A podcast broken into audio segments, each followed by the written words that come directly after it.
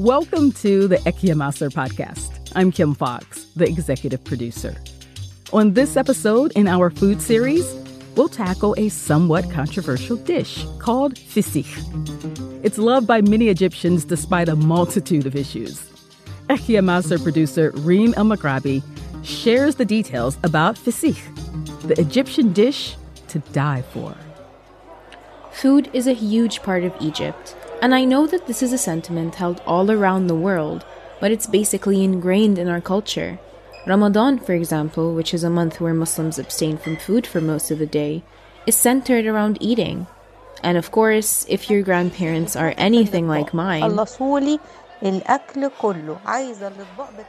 they will jump at any chance to stuff you with their wonderful and tasty dishes.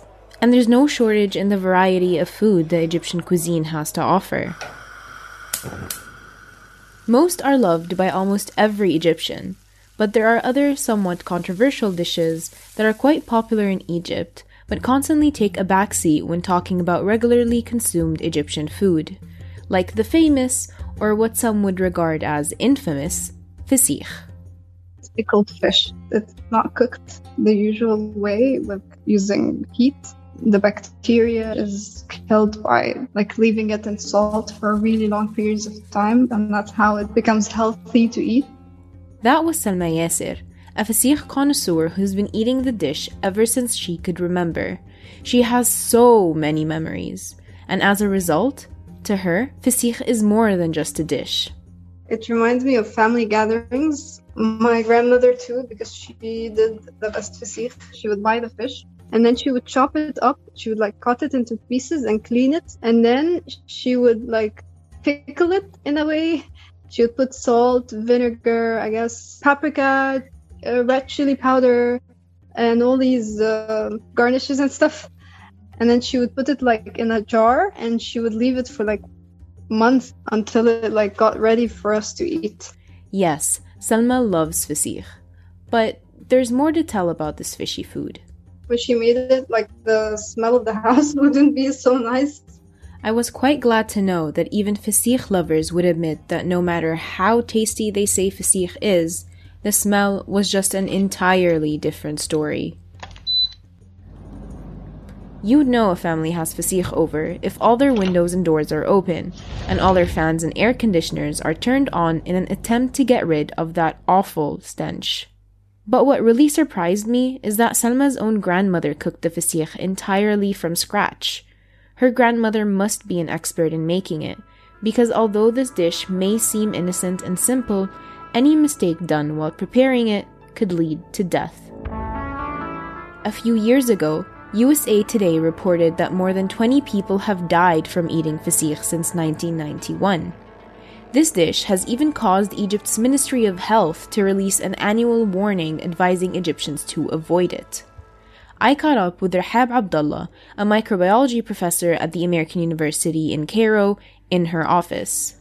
Feseekh has two problems. The first one of them is uh, this wrapping, this plastic wrapping uh, introduced anaerobic environment, so an environment with no oxygen, and this lead to the production of certain bacteria that produce toxins, and these toxins um, so they are very dangerous. They are food poisoning that lead to paralysis and so on.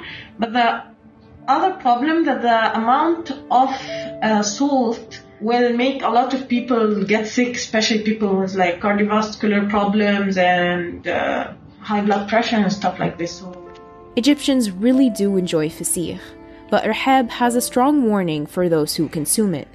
The, this bacteria is called the Clostridium botulinum um, and um, yeah, it produces specific toxin. This toxin is super, super tough on humans. And if you got this poison and you did not go directly to the hospital to receive the like the antitoxin, um, you'll eventually die. Although there is a cure to this dangerous bacteria, unfortunately, too often, people tend to mistake the symptoms for a simple case of food poisoning.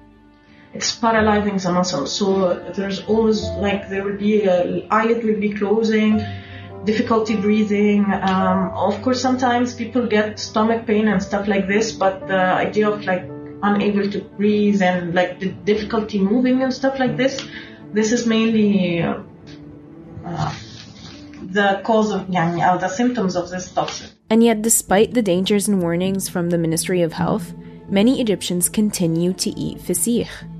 Some even claim that the dish could be traced back to ancient Egypt, but I wasn't so sure of that. So, I made it a point to track down Salima Ikram, a prominent scholar in Egyptology. She could surely unpack this association Hello. between feseekh and ancient Egypt. Um, it's a popular idea that feseekh is uh, an ancient Egyptian um, recipe. And although the ancient Egyptians um, really did eat salted fish quite commonly, feseekh is not necessarily made in quite the same way that the ancient Egyptians did.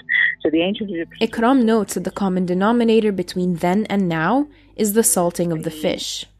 Let nowadays the feseekh sort of gets a little bit rotten.